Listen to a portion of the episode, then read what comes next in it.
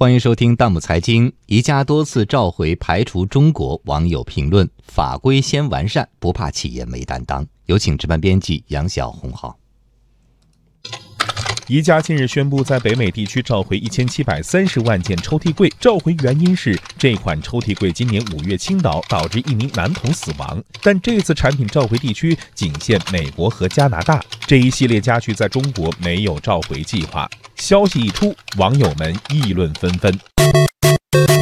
被召回的抽屉柜因倾倒导致三岁以下儿童死亡的案件已经超过了八起，宜家为此多次召回，并向部分受害者支付了巨额的赔偿。网友老关说：“让人伤心的是，每一次主动召回都没有中国，而形成鲜明对比的是，宜家中国市场销售增长率最快。”高增长率的市场却不受重视。对此，网友莫妮卡说：“国内赔偿标准太低了，应该重新修正这类法律。要是出事儿了，索赔他几十个亿，哪家跨国公司敢不认真看待呢？”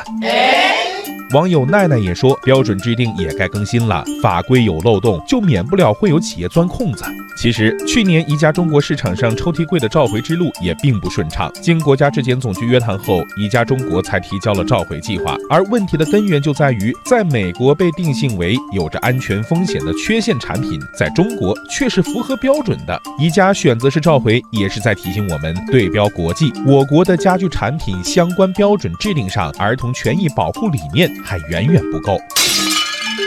面对媒体的质疑，一家工作人员回应：在商场里面以及我们的官网，我们都有非常明确的让消费者把这个抽屉柜固定在墙上的这一方面的宣传。我们从去年开始召回，就是七月份，一直到去年年底。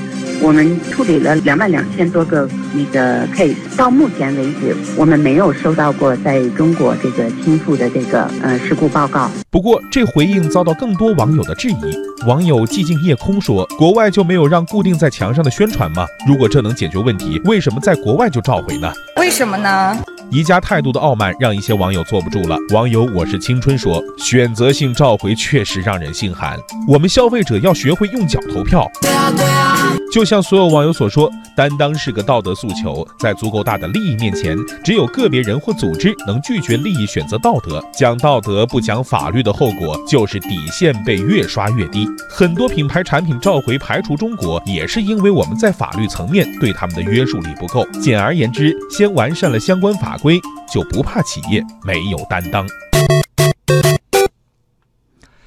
欢迎大家关注微信公众号“大木财经”，把您感兴趣的话题推荐给我们，或者发表您的观点，参与留言互动。我们将会选择有价值、有意思的内容在节目中播出。